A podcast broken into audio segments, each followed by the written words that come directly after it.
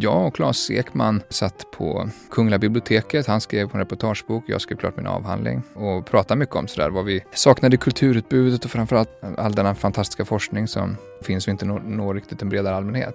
Poddarna började också komma, liksom, gick starkt på frammarsch. En, en podd där vi samtalar med forskare, en bra idé. Så då sa vi egentligen med en röst sådär, ja men vi kallar den Bildningspodden.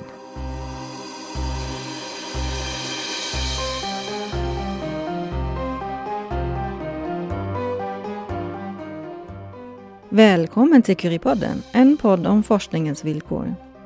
Jag heter Nathalie von der och i det här avsnittet träffar jag Magnus Bremmer, forskningsredaktör på Stockholms universitet. Just det här avsnittet spelar vi in i Språkstudion, där Bildningspodden brukar spelas in. Idag ska vi prata om forskningspoddar.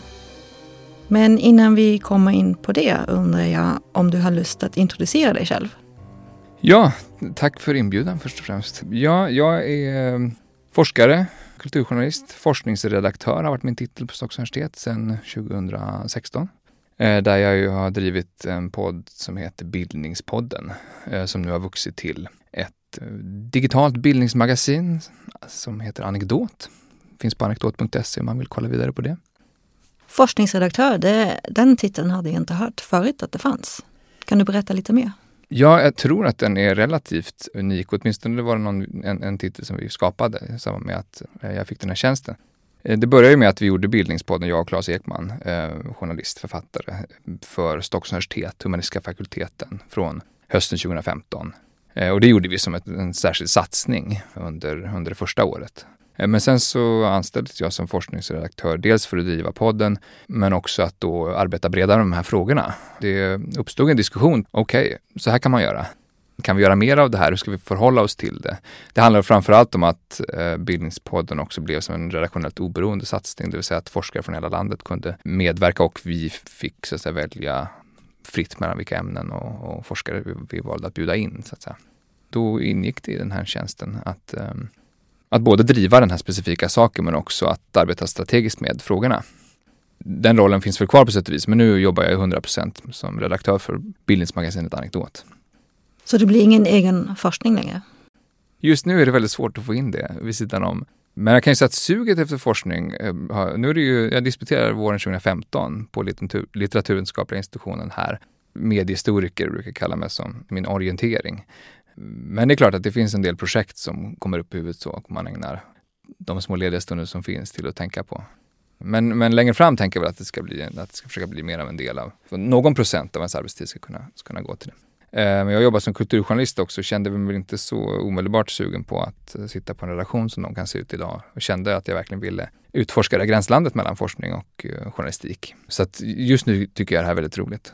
Du är en av rösterna bakom Bildningspodden som ni redan har sagt och ni har varit igång sedan hösten 2015. Hur började det hela? Hur kom ni på att starta Bildningspodden? Jag och Claes Ekman, som kände varandra lite grann sedan tidigare, satt på Kungliga biblioteket. Han skrev på en reportagebok, jag skrev klart min avhandling. Det var ju 2014 någon gång under en period satt vi där samtidigt och vi lunchade några gånger och, och pratade mycket om sådär vad vi saknade i kulturutbudet och framförallt då eh, all denna fantastiska forskning som, som finns och inte når, når riktigt en bredare allmänhet. Poddarna började också komma, liksom, gick starkt på frammarsch. En, en podd där vi samtalar med forskare, en bra idé. Det finns ju lite internationella radioprogram som har ett liknande upplägg som vi alltid har lyssnat på. Och så. så då sa vi egentligen med en röst sådär, ja men vi kallar den Bildningspodden. Och så gick vi runt eh, på olika håll och frågade. Det var ett ganska stort intresse från flera håll, men, men humanistiska fakulteten var de, här på Stockholms universitet var de som direkt sa det här är precis eh, vad vi vill göra. Vi har funderat mycket på, i kommunikationsfrågor och det här känns helt rätt. Och gav oss då stödet att göra den här pilotsäsongen. Så så började det. Mm, och ni hade ju från allra första början ganska många lyssnare. Lyssnarskaran växte oerhört mycket snabbare än vad vi hade trott. Vi har i stort sett inte lagt en marknadsföringskrona på detta utan det är ju via sociala medier och, och att det har spridit sig. Man hamnar på topplistorna eh, och, och lyssnare hittar den via, via de här poddkanalerna. Liksom. Men vad tror du att det beror på att det gick så bra från början? Många lyssnare kände ungefär det som vi hade känt, att just fördjupande samtal med forskare eller väldigt kunniga personer som inte kräver någon förkunskap men som ändå inte rygga för fördjupning. Det är lite sällsynt i medieutbudet. Så. Det finns exempel som mer drar åt, som kanske blir lite ytligare och annat som exkluderar vissa lyssnare som kanske inte direkt förstår referenser och sånt som man inleder med att, att prata om. Så. Vårt mål var ju redan från början att just vem som helst ska kunna börja lyssna på detta. Man samtidigt ska kunna fördjupa ämnena ganska långt då, under den där timmen som vi pratar. Så att både den som kan ingenting innan och den som redan är insatt kan vara en potentiell lyssnare?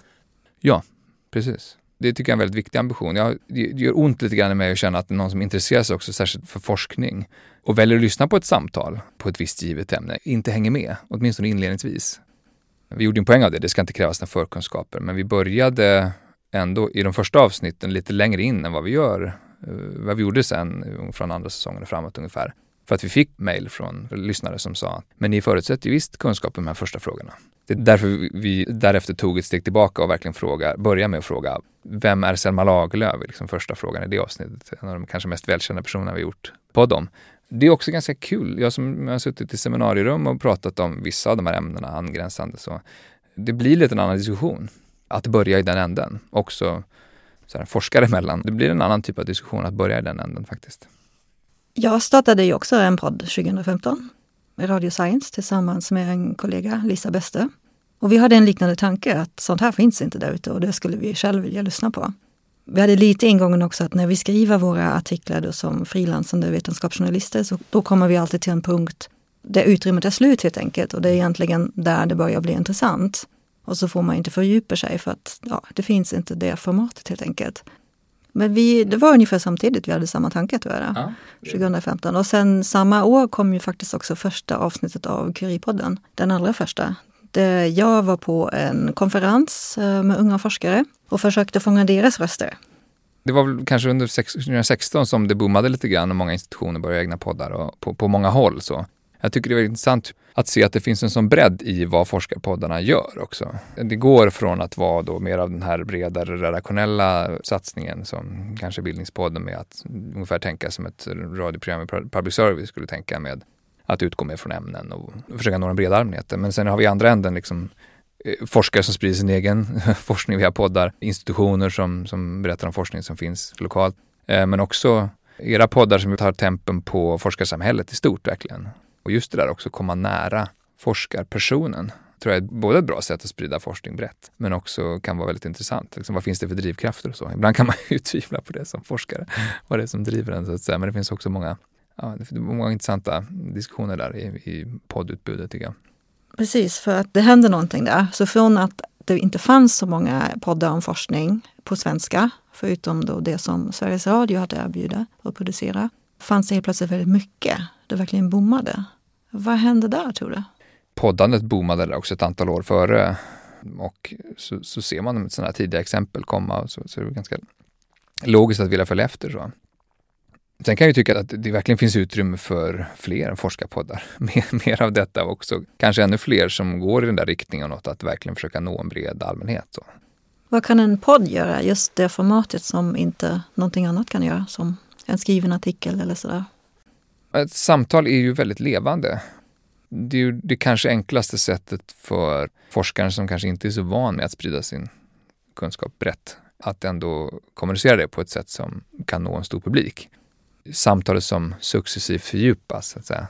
Det är relativt lätt att få det, få det levande i liksom fråga och svar, en samtalsdynamik. Så. Eh, när vi kommer till texter och även filmer, som är ju de två andra två formaten vi gör nu i anekdot, så, så är det klart att det är det blir lite svårare, och, det är lite svårare att leverera. Särskilt framför kamera. Alltså texter har jag jobbat med hela mitt yrkesliv. Så alltså där, det har jag längtat efter att få göra nu i en anekdot med de här långessäerna som vi har. Det är ju tidskrävande, eh, men många forskare skriver väldigt bra. Det handlar om att man är mer, kanske inte så vana just att skriva för en bred allmänhet och vet exakt vad det innebär. Det krävs inte många vändor med en text för att man ska nå fram dit. Så att säga. Eh, men just det, här med att sitta, just det här med att jobba med video är väldigt nytt för mig. Och eh, jag vet ju du själv som forskare, man har suttit framför en kamera och ska förklara saker och ting, att det, och lampor och sånt, det ökar liksom pressen. Så. Eh, man gör det ofta inte i samtalsform då, utan man ska förklara saker. Liksom. Samtalet är både lätt att producera, det ligger väldigt nära vad vi gör på ett universitet. Liksom. Seminariemiljön, seminariediskussionen, det goda samtalet. Så. Det ligger väldigt nära hjärtat i vår verksamhet. Så. Så jag tror både det och att det, det kan bli väldigt levande och tillgängligt för en bred allmänhet spelar in där. Jag brukar uppmuntra forskare ibland att ställa frågor till varandra eh, och ofta gör de det av sig självt. Liksom, att det där är ju spännande och det har uppstått lite så här forskarnätverk och forskare vi har kombinerat här liksom i studion. Det momentet ska man inte underskatta förstås. Vi är ju så att säga stödda och finansierade av humanistiska fakulteten vid Stockholms universitet och har ju en slags humaniora-vinkel även på, våra, på ämnen som ligger utanför humaniora-fältet som det blir gärna vetenskapshistoriskt eller sådär om vi pratar om Einstein. Mm, men hur, hur mycket humaniora har ni i Radio Science och Curie-podden? Radio Science har ju varit ganska, lite blandat men lite mer viktat åt naturvetenskap eftersom både Lisa och jag som gör podden är naturvetare i grunden. Så vi har ju själva den kunskapen, det intresset och också det nätverket. Mm. Vet vilka forskare som skulle kunna vara med och sådär. Och vad som händer lite i forskningsfälten. Men nu har vi, vi är på gång med en ny serie som är tvärvetenskaplig. Och där har vi med flit satt ihop eh, forskare från olika discipliner som ska prata med varandra om en samhällsutmaning. Sen vad det gäller Curie-podden, Curie-podden är ju en podd om forskningens villkor. Så det, det fokuserar inte på ett speciellt ämne, men snarare hela forskningspolitiken, mm. eh, forskningsfinansiering och så vidare. Och det har ju alla ämnen gemensamt. Så där försöker vi fokusera på en fråga och mm. också då medvetet blanda folk från olika ämnen och bakgrund och universitet också i den mån det går. Det finns ju en tendens i universitetsvärlden att, att man likställer forskningskommunikation med liksom en slags naturvetenskaplig logik när det gäller rön och resultat och så vidare. Vilket jag kan tycka blir lite eh, synd. Det är också ett svar på varför samtalet är en så bra form. Att där kan man ju verkligen förenas, så att säga, som forskare från alla olika discipliner, beroende på vilka ämnen man väljer. Så att säga. Men det, det är ju lätt att det blir, att forskning blir just samhälls och naturvetenskap i högre grad än eh, humanioran så att säga. Men vi, vi kämpar också med vinklarna i Bildningspodden mot det naturvetenskapliga. Att det, dels är det inte alla, långt ifrån alla, kanske inte så många till och med, naturvetare som är intresserade av att prata om sin egen disciplins historia exempelvis eller så. Och kanske inte ens har det med sig från sin utbildning. Så de naturvetare som, som är populärvetenskapligt intresserade har väl ofta just det intresset. Man kan förklara var de här idéerna kommer ifrån och så vidare. Men, men vad, vad säger du om, om det här? Tyvärr så är naturvetare inte så insatta i sitt ämnes historia. Det skulle jag vilja se mer av faktiskt. Mm. Um, när de är det kan det bli jättespännande. Då kan man ha en helt annan diskussion helt plötsligt också, även i det här naturvetenskapliga sammanhanget. Mm. Men om man säger att, att naturvetare kanske kan bli bättre på att lyfta historiska aspekter på sina ämnen eller tillgängliggöra dem på andra sätt så tror jag verkligen också humanister kan lära sig av hela den här rön och resultatstanken. Alltså det gör ju någonting väldigt kommunicerbart att säga nu har vi nått fram till en, en insikt, till kunskap som radikalt förändrar hur vi har sett på det här fältet.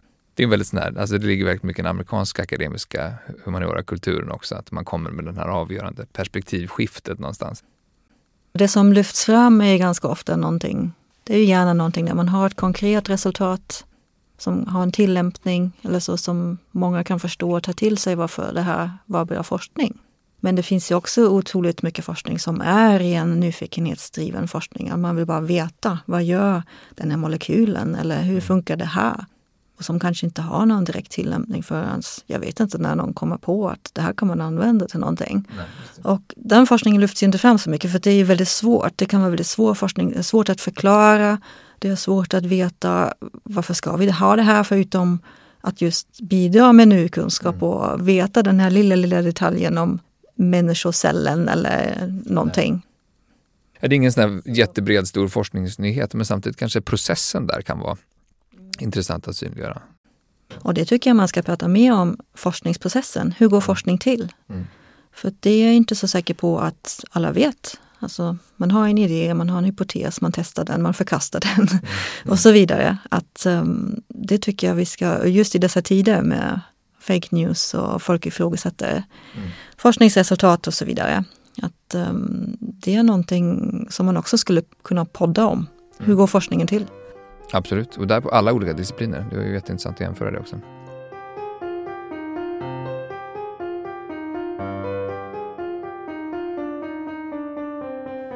Men sen ska man ju ändå sitta då som forskare framför en mikrofon i den här studion och det är ju en ny situation för många. Hur får du forskarna att slappna av och berätta lite allmänt och bredare om sin forskning? Jag hade lyssnat väldigt mycket på intervjuer och tänkt mycket kring liksom, intervjuteknik och sånt. Min fru är journalist, hon kunde ge goda råd, andra journalistvänner och sådär. Men det var väl det jag slogs av direkt, att det handlar väldigt mycket om miljön här. Att personerna känner sig bekväma och sådär. Jag hade varit lite orolig för hur, hur många forskare som skulle vara liksom tillräckligt, tillräckligt verbala för att fungera i det här sammanhanget. Jag vet själv hur svårt det kan vara att lägga fram eh, sina tankar eh, i en sån här situation. Men där, däremot bevisades jag liksom direkt ganska snabbt av att just man, forskare får sitta, tala till en bred allmänhet om saker man kan väldigt mycket om. Man tar några, några steg tillbaka, och börjar på en grundläggande nivå. Väldigt, väldigt stor del av alla de som kommer här är, är väldigt vältaliga. Talar på sina egna ämnen också särskilt. Så att, nej, just, just det där med att göra folk bekväma, göra det här till en trevlig miljö. Jag insåg att mitt ansvar är rätt stort där som bjuder in till samtalet. Lyckligtvis har vi ju personer här på Språkstudion där vi spelar in som eh, gör det här varje dag, så att säga, som lärde mig om det. Men jag, jag tror inte jag har några direkta eh, tips. det handlar nog mer om att liksom låta saker och ting ta lite tid och få, få, få landa och, och prata igenom förutsättningarna i god tid före utan att prata för mycket om ämnet. Så, ja, men, vad, men vad säger du? Du sitter ju i samma situation. Det är väl ungefär så, att förbereda både sig själv och intervjupersonen. Och sen att vara uppriktigt intresserad av ämnet själv, tänker mm. jag. Det hjälper jättemycket. För mm. Då lyssnar man ju och ställer bra följdfrågor också. Men ni intervjuar nästan alltid en, en person oftast? Då.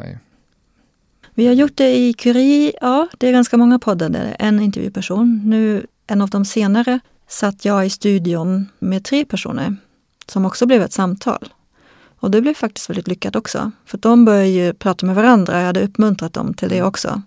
Så jag hörs väldigt, väldigt lite i den podden. Tre, tre unga forskare från olika universitet och discipliner som pratar om hur man blir en självständig forskare. Och de hade ju jättemycket att säga om det mm. såklart. Det var ju också en sak vi agerade på med Bildningspodden. Att kanske både i eh, medieutbudet i stort idag, men också särskilt inom poddar, att det, det bli, kan bli en väldigt stort fokus på den som ställer frågorna, liksom kunskapsförmedlaren till och med i olika sammanhang, eh, snarare än den som sitter där med all kunskap så att säga. Det här väldigt minimalistiska formatet som vi har. Att, Hej och välkommen till Bildningspodden, vi ska prata om det här, gästerna presenterar sig själv, vad är det här ämnet liksom? Det var en liksom, reaktion lite grann mot det där ja, men, pratigheten. Som, det är nog den, den, den, den positiva kommentar som är absolut vanligast. Att det är inte så mycket fokus på oss som gör det här, utan det är de personer som sitter där som man pratar med. Men det är en väldig skillnad också, håller jag med om, att sitta med en person eller sitta med tre personer. Eh, och det gäller ju både när det, hela samtalsdynamiken, relationen mellan oss då och de som ska svara, men också när det gäller eh, sakkunskap så att säga. Att vi måste ju bemöta en enskild forskare på ett ämne mycket mer aggressivt, kanske åtminstone mer eh, ordentligt än vad man gör kanske i ett sammanhang där, där det är flera forskare inblandade som kan också bry, bryta sina perspektiv mot varandra. Så. Hur blir forskning till en bra podd? Eller vilken forskning blir en bra podd, tycker du? Jag tänker att, att all forskning har potential att bli en bra podd. Jag brukar tala om att det är viktigare att konkretisera än att tillgängliggöra. Det är lätt att man, man ska sprida forskningen som forskare ska försöka nu berätta att man tänker nu ska jag förklara det på ett lättfattligt sätt. Men det är också lätt att döda någon slags dynamik i ens forskningsämne. En relativt bred allmänhet följer med i rätt komplexa abstrakta resonemang. Men så länge man knyter upp dem på något lite mer konkret. Man ger lite kött och blod, något sammanhang, en historiskt sammanhang eller en plats eller så. Mer än att just försöka göra tankarna eller innehållet enklare. så. Mitt svar skulle vara att det handlar om hur du gör det där, men att det är jätteviktigt att ändå knyta upp dina ämnen på på någonting som gör att en lyssnare kan liksom relatera till det och få, få det, blir, det blir någonting konkret. Så. Och då kan man väl just behöva, tvinga fel ord, men uppmuntra forskare till att prata om sånt som en författares liv eller, eller så. Utan att nödvändigtvis gör, dra kopplingarna mellan livet och verket, författarskapet, i, som är en sån här klassisk problematik inom litteraturvetenskap, att det behöver inte hänga ihop så att säga man kan förklara så här, det här har vi den historiska personen, här har verket, så man, gör man de kopplingarna man vill. Så att säga. Du behöver inte psykologisera en roman utifrån vad författaren upplevde just den tiden. Vi har ju väldigt konkreta ämnen, vi har ju en person eller vi har en händelse eller vi har en, en epok eller sådär.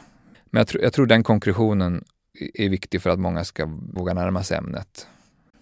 tänker att vissa historiska personer också kanske drar mer lyssnare, mm. eller? Karl Marx var väl lyssnat hos er, såg jag. Ja, man börjar göra en podd som heter Bildningspodden. Man pratar om, alltså det väcker ju sådana tankar om bildningsarvet och klassisk bildning och sånt. Så måste man vara ganska noga med representationen liksom, och vad, vilka ämnen man väljer att lyfta och vilka personer. Så där har vi varit, varit väldigt medvetna. På vår topplista så är det klart att det ligger mycket sådana som Karl Marx och Freud och Platon och, och så. Men även eh, drogernas historia eh, har gått bra. Prostitution, postmodernismen har också gått väldigt bra. Så att det är ju ämnen som är omdebatterade och lite döda vita män tyvärr, som får flest, åtminstone påbörjade lyssningar. Eh, min Mina absoluta favoritavsnitt är det om Fredrika Bremer och Mary Wollstonecraft som jag tycker gjorde väldigt mycket av det vi vill göra, alltså både sprida, tillgängliggöra väldigt stark forskning men också introducera spännande historiska personer. Två forskare i studion som är väldigt verbala och ett spännande samtal som jag mest kämpade för att hänga med i. Eh, två liksom, välformulerade, kunniga personer. Om du får spana lite nu, hur kommer det att utveckla sig inom forskningspoddsfronten? Jag har väl drivit en linje som går, går ut mycket på att jag tror att vi om man ser en forskningskommunikation i stort, måste fundera över hur medielandskapet ser ut och vad vi som universitet kan göra, så vilket ansvar vi har. Medielandskapet har givit mindre utrymme till forskare generellt, tror jag man vågar säga. Och det är också ett, ett, ett, helt annat utbud naturligtvis. Med de digitala medierna så är det inget som säger att vi egentligen också kan i högre grad eh, bejaka Eh, Eh, vårt samverkansuppdrag, den tredje uppgiften, eh, som i stort eh, på många sätt är ett public service-ansvar att sprida kunskap. Jag tror att vi måste bejaka den delen i högre grad och jag tror vi kommer se massa olika spännande exempel på hur universitet och forskningsfinansiärer och eh, andra aktörer på det här fältet går samman för att göra vad vi kan kalla för redaktionella satsningar på olika sätt. För att sprida kunskap som produceras på lärosätena till en bred allmänhet. Så. Det, det, tror jag att vi kommer se tydligt. Det är en ambition naturligtvis bakom Anekdot att, att utveckla den här redaktionellt oberoende plattformen. Så. Någonting som man, eller i alla fall för ett par år sedan, som jag hörde ganska ofta var kommentaren forskarna måste bli bättre på att kommunicera sin forskning. Håller ni med?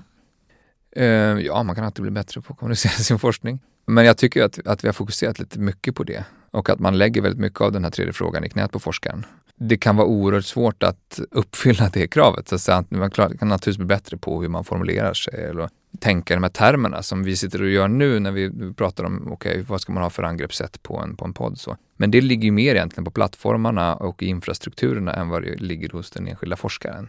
Där tror jag att också lärosäten och alla de andra aktörerna måste, måste skapa fler sådana plattformar och, så, eh, och redaktionella miljöer framför allt där just kunskapsförmedlare och kunskapsproducenter då kan, kan mötas. Kanske forskare också kan få den typen av kunskapsförmedlande roll för att sprida kunskap mer än att bara tänka på hur jag gör min egen forskning tillgänglig. Så. Hisspitchar och allting sånt och skriva kurser och medieträning. Allt sånt är bra och det görs otroligt mycket, jättemånga bra initiativ i universitetsvärlden idag. Det finns bara bland kommunikatörer man möter, forskare man möter, många väldigt kompetenta människor med ett starkt driv för de här frågorna. Men jag tror att vi måste titta mer på systemen och strukturerna någonstans där. Att det handlar om vad institutionerna och lärosätena kan göra, kanske framförallt tillsammans. Mer än att just fokusera så mycket på vad den enskilde forskaren kan bli bättre på. Och i den enskilda journalisten för övrigt som också kritiseras mycket för vad, eh, dåliga kontaktnät etc. Alltså forskarna har begränsat med tid precis som alla andra människor och um, de vill ju först och främst forska och så ska de söka pengar och allt det där andra runt omkring. Och jag många upplever tror jag att de inte har tid för tredje uppgiften. Nej, och det har ju också med att det inte är meriterande på det sättet som man skulle kanske önska. Särskilt inte hum humaniora när mycket av det vi gör har liksom sitt existensberättigande utifrån vad vi någonstans säger om historien och vårt samhälle. Så. Jag upplever också att många forskare säger att de inte har tid men skulle vilja. Och just att väldigt mycket tid nu går åt till att få fram de där publiceringarna och göra det som är meriterande för att få anställningar. De är högt efterfrågade anställningarna. Det, det där kan också från, från annat håll rackas ner på att men det är inte meriterande, ni har ju skattepengar för det här, det är ett ansvar. Men det är lätt att säga till en person som konkurrerar på en, på en väldigt hård marknad om, om tjänster. Liksom. Eh, så att eh, vi måste se över den här incitamentstrukturen och också jobba för en kulturförändring där lite grann tror jag oavsett i hur hög grad vi lever i en postsanningens tid etc. Så det är klart att kunskapsfrågan och frågan om kunskapsspridning är oerhört viktigt idag. Det måste man hitta andra vägar för än att just bara säga, bara lägga den här tredje frågan på forskarens bord och säga, glöm inte det här nu också. Bredvid undervisning och forskningsansökningar och forskning och allt annat som, som ska in så att säga. I största allmänhet kan jag tycka att forskarna borde finnas med eller höras mer, synas mer i bara våra dagliga medier, i medieflödet. Att precis på samma sätt som man berättar om något nytt inom kulturen eller sport eller ekonomi eller något annat område så ganska naturligt ploppa in eh, vetenskap och nya forskningsrön och inom alla ämnen i nyheterna mm. som alla tar ta del av varje dag. Det skulle jag verkligen vilja. Absolut. Forskare generellt kan ju absolut bli mycket mer synliga i offentligheten. Och där, där ligger åt, återigen att försöka liksom, se mer kanske till strukturerna än vad enskilda forskare mm, gör och inte. Att, eh, resurserna är, är hårt åtdragna för kultur och vetenskapsredaktioner på samma sätt här, apropå den här incitamentstrukturen vi pratade om och, och tiden för forskare att medverka, så, så, så är förutsättningarna liksom ganska dåliga för det. Man kan också säkert prata om hur synen på kunskap har förändrats i det nya medlemskapet etc. Men jag, jag skulle verkligen vilja ha fler forskare och kanske generellt humaniora, eller kanske specifikt humaniora forskare i liksom det offentliga samtalet om vår tid någonstans i alla olika kanaler där det pågår. Också kanske även sånt som inte är liksom rena nyheter utan att, att den här kunskapen når ut och når ut i fler format och sammanhang och genrer än vad det kanske vanligtvis gör. så att säga. Många forskare vill ju inte uttala sig med ett tydligt ja eller nej eller med ett påstående att så här är det. Många vill ju då ändå eh, förmedla att det här var vi tror just nu men det kan ju ändra sig. Och det kan ju vara problematiskt i en debattsituation eller när man verkligen vill få fram att ja men så här är det. Det där vi pratar mycket om när vi gör Bildningspodden just att att det handlar om hur man formulerar det där. Man kan formulera nyansrika utsagor väldigt slagkraftigt också. Eh, och att det är mer den bra formuleringen som jag tror en journalist ofta är ute efter, mer än att den ska vara väldigt enkel. Eh, det är klart att det finns ibland att man vill ha, man vill ha just det här svaret. Liksom. Eh, men mer att det handlar om att en, en, en, bra formulering. Där kan ju det naturligtvis vara viktigt att tänka på vad det, vad det handlar om och så. Man kan våga resonera och spekulera i lite högre grad utifrån sin samlade kunskap än vad kanske många vill, att man gärna inte vill gå utanför sitt specialistrevir. Liksom. Det är omöjligt att svara på, men eller att eh, ja, man skulle gärna vilja att det var på det här sättet, men, men eh, det är väldigt svårt att säga det. Men det vi kan se är, eller så. Det tror jag är något, det, det är något man kan jobba på, som kanske inte handlar mer om hur man kommunicerar, utan mer hur man ser på sin egen roll. Jag har ett mandat att uttala mig och jag, jag har ett ansvar att uttala mig i offentligheten till en viss grad på grund av vad jag gör så att säga, och vad jag kan den, det tror jag vi kan jobba på att sprida den tron hos, från doktorandnivå. Att det är det här ni skolas också för att göra, att ni måste vara en aktiv röst i offentligheten. Så.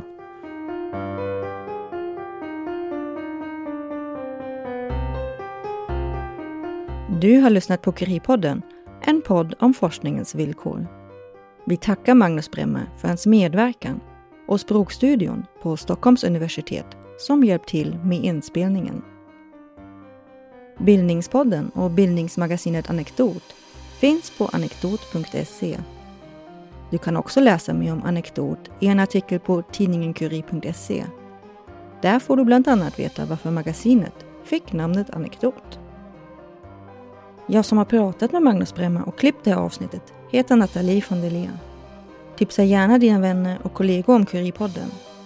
Curie-podden finns på Soundcloud, iTunes, Spotify och Acast. Tack för att du har lyssnat.